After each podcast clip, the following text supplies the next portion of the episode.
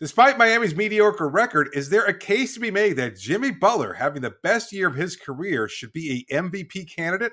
We debate that possibility. Plus, Heat legend Mario Chalmers had some interesting comments on former teammate LeBron James, and we continue the next round of our Heat Culturiest bracket on who has best represented the team throughout its history on today's episode of Locked On Heat. You are Locked On Heat, your daily Miami Heat podcast part of the Locked On Podcast Network. Your team every day. All right, welcome to Locked On Heat, your daily podcast on the Miami Heat. I'm Wes Goldberg here with Dave Ramil. Thanks so much for making Locked On Heat your first listen every day and for subscribing on Apple Podcasts, Spotify, and on YouTube.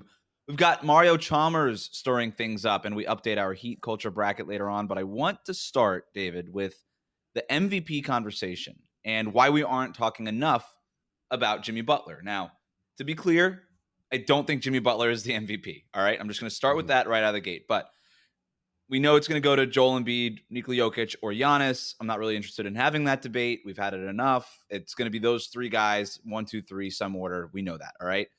Uh, but I think it's worth having more of a holistic conversation about this because – when voters get their ballots, they're not just picking who wins, right? They're not even just picking the top three. They've got to pick five guys.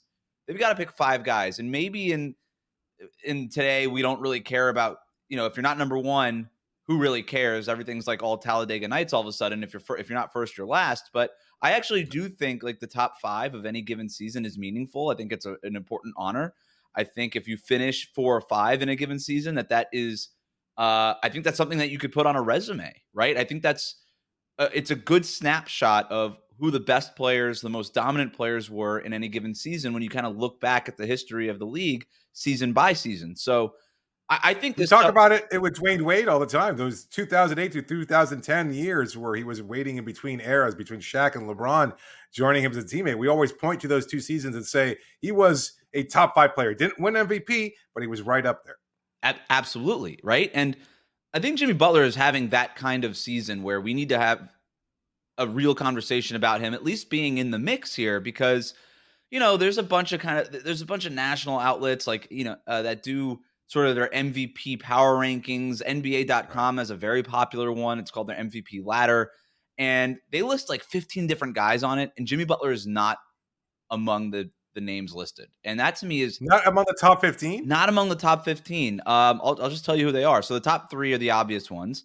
And then you've got Jayson Tatum and Luka Doncic at four and five. And those have basically been the five guys all year. But Luka, first of all, is injured right now and has been slipping before that. Jayson Tatum is in a shooting slump right now. As good as they were at the beginning of the year, I think they deserve to be in the conversation. But I don't think by any stretch have they sort of locked down four and five on every voter's ballot. Like they should not have. And it might be the easy thing for a voter to do, but I am imploring basically the voters to not just do the easy thing and actually look at some of the other names here. So beyond Tatum and Luka, the next five out that NBA.com does, and I kind of like this, it's sort of like the next five out on the bubble kind of guys. They've got Domantas Sabonis, Julius Randle, Shai Gilgeous-Alexander, James Harden, and Devin Booker. Right? All gr- great great players having great seasons. James Harden okay? is on there. James Harden is on there. How can you have two MVP candidates on the same team? The five next ones that they list, like these are like honorable mentions. Anthony Davis, Kevin Durant, Kevin Durant, who's played what 40 games all year, De'Aaron Fox, Lauri Markkanen, who we all love Lauri Markkanen, but for MVP, that's crazy. And then Ja Morant. So, who's got his own things, but has overall had a very great season. And I don't have any problem with him being sort of an honorable mention here. But the fact to me that Jimmy Butler's not even mentioned is crazy. And uh, is that just because the Heat are have been sort of underwhelming, hovering around 500? Is more sort of negativity and confusion around the team than positivity, considering that this was a team that was in the Eastern Conference Finals and the one seed in the East last year. I think that's a big part of it. But David, you even look you look at the standings, like the, the Dallas is barely above 500. Like the Heat are better than a few of those teams with players that are on that list. So uh, it has nothing to do with the team's overall record, which is often the the the, the response in terms of like, oh well, right. that team's not winning. You know, you know that was the argument against Dwyane, as I just pointed out, 2008, yeah. 2010. No, they weren't winning a lot of games. They were above 500, but just barely. But those well, teams were, what? yeah, those teams were were like actually bad though. You know what I mean? And yeah. and the the Heat are not what you wanted them to be but they're a playoff team. Like we're talking about still a, like a team that's going to make the playoffs. Like we're not talking about the best player on the Houston Rockets when we talk about Jimmy. But why Butler. does why is Luka exempt from this conversation? Like I know he's been hurt, but they're one game above 500. Yeah, they have a Like, worse record than the Miami Heat. The Phoenix Suns have two guys on this list: Devin Booker and Kevin Durant. Now, Kevin Durant, some of that's the Brooklyn stuff that he did, but I, that, that's a very confusing thing that we don't need to get into. But the Phoenix Suns record, they're number four in the West, but they're 38 and 33. The Heat are 39 and 34. For all intents, they have the same record for all intents and purposes, but just because the Suns play in the West and it's a little bit more jumbled, and the Heat play in the East and it's a little bit more top heavy, the Heat are a seventh seed, kind of right here in the play-in tournament, and the Suns are the four seed in the West. So now the Suns get to have some legit guys, and I know, and I the other part of it is that the Suns are looked at as legit com- contenders, and the Heat are not, and I have no problem with that. But we're looking, we're talking about a regular season award here, so I just find it crazy that Jimmy Butler's not on this list at all, and I haven't, and not just pick on the NBA.com list, you know what I mean? But I haven't seen him mentioned anywhere, and most of the MVP conversation has to do between it's like Jokic versus Embiid. But voters are going to have to fill out five guys, and I really think Jimmy Butler needs to be part of this conversation. And we've got a couple of weeks to make that happen. I, I still think if it hasn't happened by now, if there's no buzz about his name, I don't think it's likely to happen anytime soon. Well, We're let's gonna- get the buzz going. That's what we're doing here.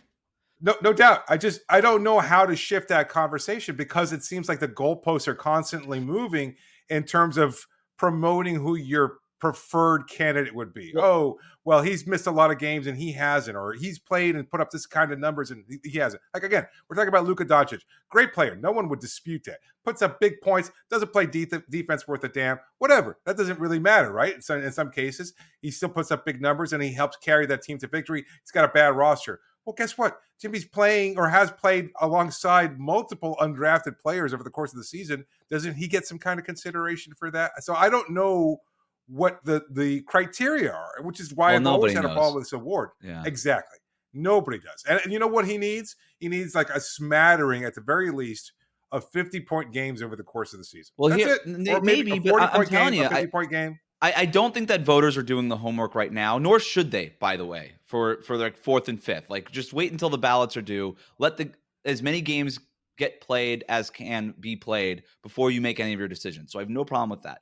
But I'm telling you, when you start looking at when these voters start looking at the numbers, the advanced stats, the counting stats, whatever it is, like Jimmy Mhm. Butler's name is just going to come up. So I have some I have some stats for you, and that that to me is what I think is going to get Jimmy Butler in this conversation if he does. Is that his advanced stats are unavoidable, right? They're unavoidable. He's on all the tops of all these lists. So here are the stats that I got. I'll start with the just the raw stats.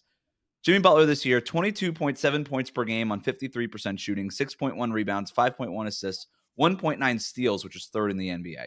All right. He's got a 64% true shooting percentage. Uh, true shooting percentage measures um, uh, three pointers, two pointers, and free throws. 64% true shooting. That's better than Giannis. It's better than Tatum. It's better than Luka. It's right about the same as Joel Embiid. Okay? Like that's just a fact. That's there. He's played 1,932 minutes this year. That's less than Jokic, Tatum, and Luka, but it's more than Giannis. It's more than James Harden. It's more than Devin Booker. It's about the same again as Joel Embiid. We could go advanced stats. So, like a bunch of different uh, sites kind of have the, these holistic things that kind of power rank the best players in the league in a given season. So, 538, for example, has their Raptor statistic, which takes factors in a whole bunch of other box scores and, and things like Top that. 10. He's fifth. He's fifth. Estimated plus minus. He's third. Estimated wins contributed. Jimmy Butler is sixth. Box plus minus, which is the basketball reference one that is widely used. Jimmy Butler is fourth. This isn't some guy. This is not a stretch. He is by all by every holistic stat that is uh, valued when when voters do their homework. He's top five in literally all of them. And you look at the those advanced stats, those holistic stats, Jimmy Butler ranks better than SGA, better than Julius Randle, better than James Harden, better than Domantas Sabonis, better than Devin Booker. All the guys on the MVP ladder, Jimmy Butler, uh, outside of like the top guys, Jimmy Butler is better than all of them in these holistic stats. His EPM is third behind just Joel Embiid and Nikola Jokic, who are vying for number neck and neck for number one. His estimated plus minus, which is a really great stat, I think, he's third by a margin. So when people start doing their homework, they're going to see Jimmy Butler at the top of these lists, and I just hope that their eyes don't just skip over. That's a over. huge assumption, though. That's a huge assumption that they even do their homework. I don't get a ballot. I think some voters do. A lot of voters. I think it's better don't. than what it used to be. Maybe. I still think you're getting a lot of people who go with their gut. And the feeling, again, is that the conversation's already been fleshed out. I remember earlier in the season, it was a two man race between Jokic and Doncic. And of course, you know, I was at a point in time when Embiid had missed a significant number of games, and we weren't sure whether or not his, his long term viability for the season was unclear. Giannis was, you know, on an okay Milwaukee team that was kind of lower Got the rankings. the slow. Yeah. Yeah, yeah. And then Tatum had had this incredible start to the season. Steph was so- involved before he got hurt. Yeah. That's right. So it's it's it's fluctuated over the course of the season, but Jimmy's name has never been in there, and I think that's the that- best but- question to ask, though. Is like, why Well, isn't it? And that's because he's having his best stretch right now, right? Like St- I have no problem with Steph being in the conversation and then not because he got hurt, and now he's out of the conversation. But before he got hurt, he was playing as people had him number one. You know, and look, I don't think that we should be even having MVP talks twenty games in the season. That's a little ridiculous on it unto itself. But Jimmy Butler's having his best stretch right now, and he might be playing his way into this. And and, and again, I'm not advocating that he should be the MVP of the league. He is not, okay? But four and five should be wide open. Number one through three is a lock. We know the top three guys, right? It's just in whatever order you figure it out. But four and five ought to be wide open, and Jimmy Butler should at least be on the short list when voters are going to do their homework and they're talking. Even your gut, like Jimmy Butler's been playing great lately, and I think that's been national news, right? Like people have understood that he's uh, he's playing Mm. great, and so I do think that I don't know. Like again, there's no way to predict what the voters are going to do, but if they do their homework, and I'm not saying all of them do, but if 50% of these voters do their homework, they're going to see Jimmy Butler at the top of all these lists, these rankings, Yeah. these stats, and they're going to and they're going to have to ask themselves, is this somebody that I should consider? And that's the thing that I just I at least hope they ask themselves that question and they don't just kind of skip over naturally Jimmy Butler's name and just uh Do you want to carry this him on him. conversation over? Yeah, in the- we the next probably should. Well, let's do that, and then uh, we'll we'll talk about our old friend Mario Chalmers stirring things up. He legend Mario Chalmers. But before we do that, just a reminder that today's episode is brought to you by FanDuel. The tournament is heating up. Go Canes! And now is the perfect time to download FanDuel, America's number one sports book, because new customers get a no sweat first bet of up to $1,000. That's a bonus bet back if your first bet doesn't win. Just download the FanDuel Sportsbook app. It's safe, secure, super easy to use. You can bet on everything from the money line to point scores, number of threes drained. Can the Heat shoot above 40% again for the rest of the season? You can place a wager on that on FanDuel. Plus, FanDuel even lets you combine your bets for a chance at a bigger payout with a same game parlay. So don't miss the chance to get your no sweat first bet of up to $1,000 in bonus bets when you go to fanduel.com slash lockdown. That's fanduel.com slash lockdown to learn more. Make every moment more with FanDuel, an official sports betting partner of the NBA. Locked on Heat is available on Apple Podcasts and Spotify, so please do subscribe. We'll get to Mario Chalmers here in a second, but uh, just wanted to continue along this Jimmy Butler conversation. Listen, I, I I love that we're bringing this up. We've had this episode last week too, where we talked about him having his historically great season, perhaps the best season of his career. We talked with Rohan Nadkarni of Sports Illustrated about why the coverage regarding Jimmy has been so negative of late, and I just I don't know. I would love to say that we have the kind of influence over media voters where he should be considered a top five player this season, and that's what we're saying. Basically, is that he's been between a number five and ten best individual player this season, and I think that's fair. I don't think that's Sure. that's ludicrous when you say it out loud like that, and yet it just remains impossible for voters to consider, and and it's just it's a it is a bias, and I've never really thought that there is a a bias exists against Miami, but it's pretty clear in the way the team is covered. No national TV games to speak of. Uh, the the kind of look in a in a world where you can have two MVP candidates and multiple Defensive Player of the Year candidates on the same team, somehow Jimmy's abilities get discounted, his production gets discounted because well, he's being led by a Hall of Fame coach in Erik Spoelstra, who again has never been considered for And- Coach of the Year for some reason. Right. And well, considered, he was considered last year. I mean, that, that was a little bit, he's been considered, but uh, Has he? I mean, yeah, I guess he- realistically, Yeah, but- he's been considered, but um, no, I mean, I think the other thing with Jimmy is that people think of him as a playoff player, not a regular season player, and and kind of rightly so. Like, I don't think if Jimmy Butler, I put it this way: if the Heat aren't on the edge, kind of teetering on in playoff position here, I don't think Jimmy Butler is playing the way he is now. He's kind of gone like ninety percent playoff Jimmy, right? We to talked try, about yeah. right. And so if that if playoff Jimmy isn't engaged in regular season games, he's not doing what he's doing now and playing himself into the conversation. And so I, I think people view Jimmy Butler as a guy who kind of saves it for the postseason, and you don't really consider him for regular. He wasn't an All Star, right? And I'm not saying he should have been necessarily an All Star, but he wasn't because people just don't look at him that way.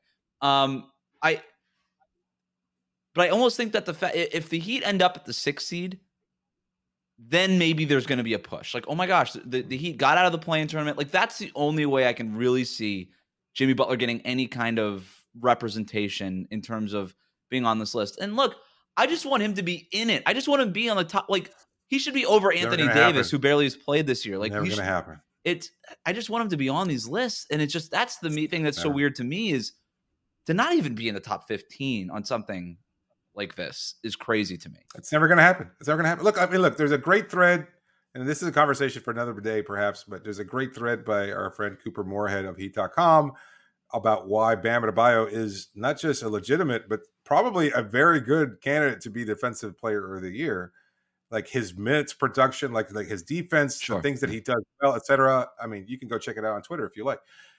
And yet, I still think there's just he's just not seen that way. Like, oh, the the, the favorite, the buzz, Jaren Jackson Jr. Fine defender. Nobody's taking that away from him. Statistically, Bam is better. Like like it- In it's- some what was the argument statistics, against yeah. Bam?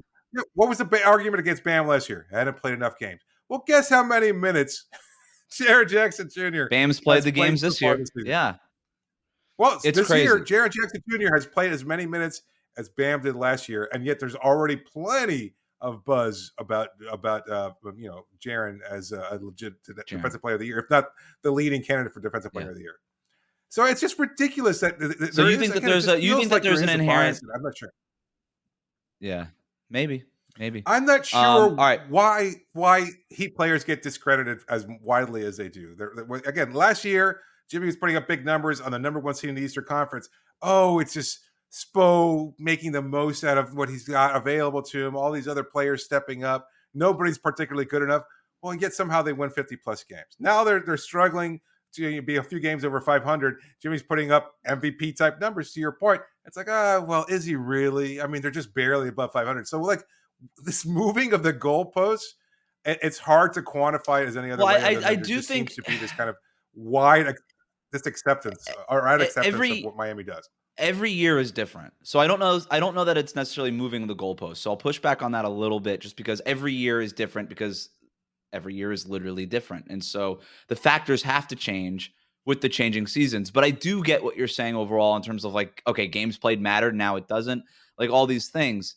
Right. I'm with you. I'm with you there Sure. 100%. Um, I do think that Bam is actually in the mix for defensive player of the year more than Jimmy Butler's in the mix for I so. MVP. More no, I'm just saying Yes. more than you know more than Jimmy. That's fine. Like, it, but But, your, but- by your own voters point, don't though, like Jimmy's not even a top 15. Yeah, Like, Like- like Jimmy's not even a top 15 in Canada according to NBA.com. Like like James Harden cannot be an MVP candidate alongside another MVP candidate. Like that's just statistically impossible. And there's no again, there's not taking away from what Harden does as a point guard and playmaker and everything else. And he's maybe more effective and efficient than a lot of people expected him to be. His defense is still pretty porous. Nobody well, that's seems the to thing care too. I mean, that. James Harden, he's having a great year for Philly, but to your point, he's he's on the, a team with another MVP. Shai Gilgeous-Alexander, the Thunder are fun, they're good, but they're a play-in tournament team at the best. Like at best, Right. that's what we're talking about. Like Sabonis has been having a great year. I have no problem with him. Like I think Sabonis and Jimmy Butler, those to me, those are guys that should be in the mix for four and five, along with Tatum and Luka. I'm not saying Tatum and Luka should not be in the mix. They were amazing to start the season, and the start of the season is just as important as the end of the season when you're talking about regular season awards. So I have no problem with that. But Why not fact that Donovan Mitchell? You know, like he's Yeah. carrying a Cleveland team to a top four, seed, 70, top five, seed. 71 point game. Like there's just, it, I, I'm not really sure what's going on, but I do want to at least try to get the conversation started, at least here, at least locally, that Jimmy Butler, the push for him to be part, to get on an MVP ballot, that should exist. And, and, and I hope that when the voters kind of look at this stuff, they're going to see Jimmy Butler's name and at least just go, hmm, maybe. That's all I want because we're not even we're not even getting the hmm maybe part right now. Let's move on to Mario Chalmers, who's in the news saying that he wanted to take Ray Allen's shot at the end of Game Six of the 2013 Finals. He said he would have made it. Uh, he's out here saying that he called LeBron the B word during a game. Uh, I'm not really sure why Chalmers is is doing all these interviews right now. If he's promoting something or whatever, something like that. But uh, David, what did you make of Mario Chalmers' comments? I find it a little interesting. The shot, of course, we knew that he would be willing to take the shot. That's what got him here in the first place. That incredible irrational confidence. But the trashing of LeBron, like, I think what really was stood out to me the most about his comments was the fact that he said that nobody around the league is scared of playing LeBron. And I think that's incredible because he witnessed LeBron at the peak of his powers when he was a two time MVP in a four year span with the Miami Heat, where he was inarguably the best player in the league. You can say whatever you want to about yeah. Derrick Rose and Dwight Howard or anybody else, but LeBron was the best player in the league over that four year span. And yet somehow that nobody was scared of playing him. And I just, I wonder what that perception is if he's not viewed as ruthlessly, ruthlessly as perhaps Kobe Bryant or certainly Michael Jordan in his heyday. I didn't buy that. Just maybe I didn't buy that because based on everything about LeBron, people people were not like scared of LeBron's presence. I don't think because everything you you know we know in Miami and then in, in other places like he's he's a fun kind of guy. He, he's kind of a, a, a light point in a locker room. Like teammates Good say, teammate, he's a yeah. great joker and all. Like the opposite of Michael Jordan, who like you just didn't want to be around based on the right. stories, right? You just didn't even want to be right. around him. Um, and that was not LeBron. So maybe that's more of what Mario Chalmers was talking about in terms of nobody was scared of LeBron, but people were scared to face LeBron in the same way that I think the PGA Tour was scared of Tiger Woods at Tiger's peak. It was it was basically like, is it it's Tiger versus the field, it's LeBron versus the field. And so I think that there was something there. Uh, I mean, LeBron owned the Eastern Conference for a decade. I mean, he, yeah. he he was totally in the heads of Toronto. You know, the DeMar DeRozan, Kyle Lowry teams. Like there is there's there, there's a lot of stuff there, but um, I just I don't know, man. I love all of it. I love that Mario Chalmers is just out here. Like, you know, you haven't heard from in a long time. Me, yeah. Mario Chalmers, the real goat. And he's just like, here's my opinions on LeBron and why I wasn't scared of him and why I was calling him the B word. By the way, I should have taken the shot, the greatest shot of all time. That should have been me. And I love that they the interviewers brought out the, the, the photo of him in the corner with his hands up. And he, yeah. like the only guy who was unhappy in that arena when Ray Allen made that shot, sounds like it was Mario Chalmers because he saw Ray Allen's shot go and he probably, he probably went up to Chris Bosh afterwards and said, yeah, yeah, he probably went up to Chris Bosh and said, "You made a wrong pass after that rebound. You throw it to me." I'll hit that shot, not Ray. Right. Not that one of the best shooters of all time. No. It's great. I love Mario Chalmers. If Mario Chalmers, whatever, why? If you want to do more interviews, come on to Locked On Heat, man. Like I just. Absolutely. we'll ask a week long session. Yeah. Uh, speaking of Mario Chalmers, you know he's going to make an appearance in our Heat Culture bracket. Not today, though. We're going to get appearances by Dwyane Wade and Erik Spoelstra when we update the bracket next. This is Locked On Heat. Reach Locked On Heat on Twitter, Instagram, email us lockedonheat at gmail.com. Let's update the Heat Culture bracket in which the person who represents Heat Culture the most moves on. Last week, Pat Riley and Goran Dragic advanced easily. Andy Elisburg upset LeBron and Shaq got the upset over Chris Bosh. Surprising one there. Let's see that was what all you. that was all that me. All let's you. see what uh let's see what we have today. Our first matchup. Five seed Dwyane Wade versus 28 seed Sherman Douglas. We all know D Wade here, David, but uh, why don't you speak to Sherman Douglas's case? Uh, known as the Little General, not a very long stint with the Heat General, one of the earlier picks there. Kind of known as being a little burly, a little, you know, a little gruff.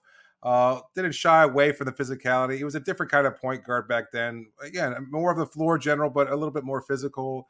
Just a guy who helped define a team that really lacked any sort of identity at the time. And, and you know, he was traded to the Boston Celtics, wound up killing Miami a couple times during those uh, 80s matchups there. Again, that was a long time ago. Early 90s matchups too.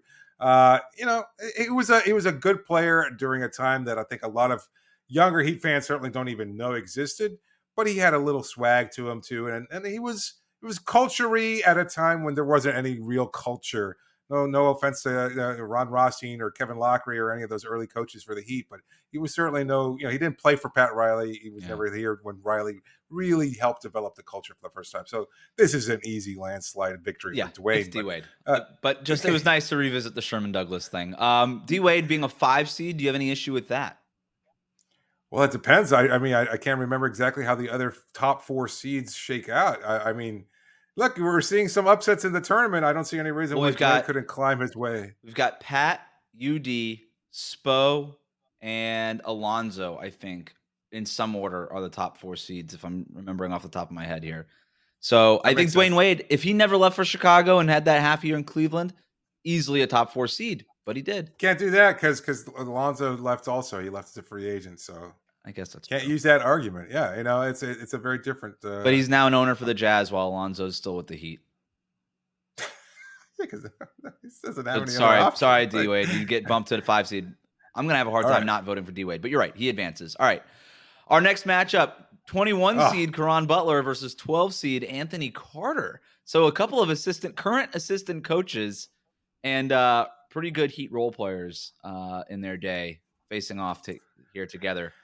What do you This think? is a tough one. It a is. very tough one. You know, I, I, I like the the Caron pick. He was only here for a couple of years, but considering his past, like I mean, Tough juice. everything that yeah, everything everybody considers about UD and his upbringing. I mean, if you need to uh, get a refresher course on Caron, uh, Caron's uh, uh, you know, early adolescence, very very difficult life. He was as tough as it gets. Uh, I love just the memory of him crying as he was eventually selected 10th in that draft. He slipped a little bit after coming out from UConn yeah. and uh, just getting drafted by the Miami Heat and loving this organization so much at a point in time when they were again lacking a little bit of identity. Alonzo going through his kidney issues. the year before D Wade got drafted. Yeah, Yeah. the season before. He was only here for two years. He was there that year before in the Shaq deal. the year after Dwyane. Yeah, and then he was included in that tra- trade for Shaq in 2004. So.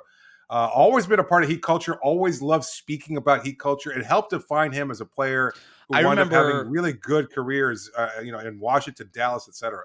I remember talking with him. He spent, a, I think it was just the one season in Sacramento, and this was the Yeah. first uh, first Yeah, I Kings game I ever covered over at the old Sleep Train Arena, and um, I got to talk. And Caron was just like riding the bench at that point in his career, and uh, He's a vet on the end of the ro- at the end of the roster. and the Heat were in town, and so I was living in, in Northern California at the time, and I made the hour trip north uh, to go cover that Heat uh, Kings game. And I remember talking to guys like D Wade and UD about Caron Butler as a teammate, and the whole story was just about Caron Butler being a great teammate and how much of a veteran Right. presence he was helpful for with that Young's Kings team. Turns out he was not helpful at all because the Kings still didn't make the playoffs. But that was the You can't overcome Vlade Divac. man. Yeah. There's only so much you can do. But every the way people talked about Caron, I mean, Yeah. he is he is oozing heat culture. It's not a surprise that he made his way back to the organization soon after retiring, and he's now on that bench. Ditto for Anthony Carter, man. Like we don't hear stories about Anthony Carter, but people love him. People love him. People who know Undrafted him. guy, like he is part of Heat culture, like in the way that a lot of people perceive it now. An undrafted guy who worked his way up there was a playoff starter in a lot of those Knicks battles.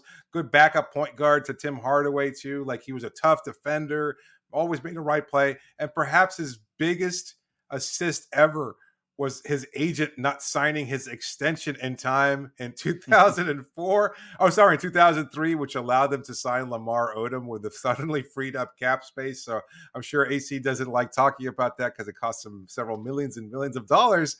But he helped Miami get Lamar Odom in 2003, and then eventually Lamar was able to help acquire Shaquille O'Neal in 2004. So Spoiler alert: AC Lamar Odom not part of the heat culture bracket. Didn't make the top thirty-two. Um, no, unfortunately. So according to Twitter, our Twitter polls had Dwyane Wade uh, winning by a landslide. Ninety-six percent of people voted for Dwyane Wade. Four percent voted for Sherman Douglas. I guess those are Twitter trolls. Uh, we had eighty-seven percent of people voting for Caron Butler over Anthony Carter. Ooh. Do you have. Caron? Uh, do you have Caron advancing here? Not sure why he's a twenty-one seed and Anthony Carter's a twelve seed. Not sure how that works. I don't. I don't know. I don't know. Again, uh, man, that's a tough one. Uh, Should we let the listeners break the tie then? I- Just go with Caron. no, I have to. I have to go with Caron. Yeah, I, I, Yeah. I, think he just he I'm feels the Heat too. culture more. Yep. You know. All right. Next matchup 13 seed Shane Battier versus 20 seed Brian Grant.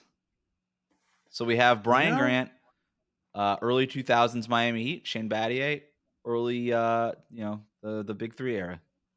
Right, two years or three years there from 2011 to 2014. 14. Um, yeah, three seasons, two championships, three trips to the finals. Stayed on as a front office exec for a long time.